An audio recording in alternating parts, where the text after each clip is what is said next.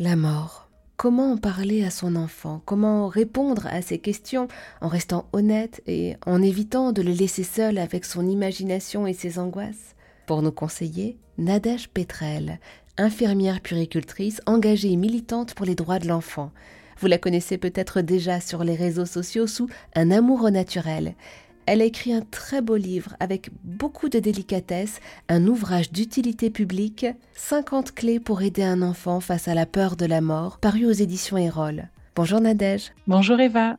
Alors, c'est un moment que nous redoutons tous, mais que nous sommes nombreuses, nombreux à vivre un jour.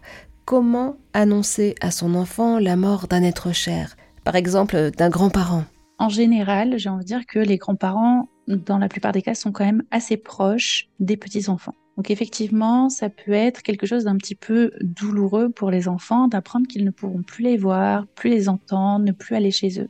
Je pense qu'il faut les envelopper de, tout votre amour, vous asseoir avec eux et hum, expliquer avec, j'ai envie de dire, le plus de calme possible que voilà, mamie, eh bien, elle vient de décéder, elle vient de mourir, son cœur s'est arrêté de battre et ne pas hésiter à parler de vos propres émotions. C'est-à-dire que bien souvent, on n'ose pas dire que soit on est triste ou on n'ose pas pleurer devant notre enfant, mais si on veut que notre enfant s'autorise à vivre ses émotions, il faut que nous, on lui montre que c'est possible.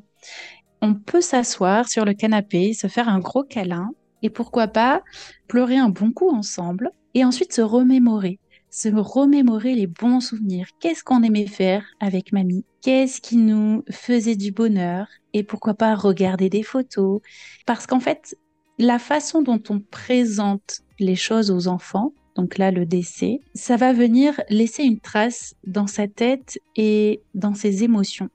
C'est-à-dire que si on le présente avec de la douceur, du calme et un sourire, même si on pleure, notre enfant, il va quelque part comprendre que bah, la mort, elle fait partie de la vie et qu'on a le droit d'être triste, mais au final qu'on peut rebondir et continuer à vivre parce qu'il y a encore plein de choses à vivre pendant toutes les années à venir. Alors que si on est paniqué, que c'est compliqué pour nous, ça peut être un peu stressant pour nos enfants. Donc c'est vrai que de leur annoncer quand nous-mêmes, d'un point de vue émotionnel, on se sent, euh, j'ai envie de dire, assez serein, même si je sais que c'est compliqué, qu'on est le plus calme possible pour pouvoir euh, être aussi euh, le plus disponible pour eux et pouvoir leur permettre un temps de dialogue, un échange, leur laisser la possibilité de s'exprimer aussi euh, sur, sur leurs propres émotions. J'imagine si un jour l'un de mes parents devait mourir, je sais que je serais désespérée et j'ai peur de ne pas avoir les ressources pour accueillir la tristesse de mon enfant car je serais en détresse.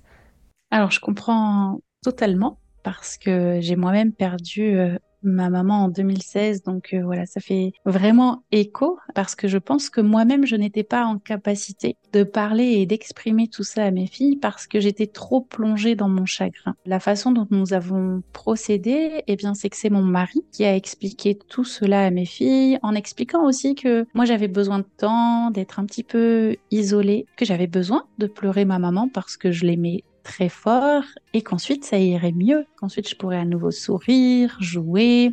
Et elles ont également vu toutes les deux une psychologue qui a échangé avec elles.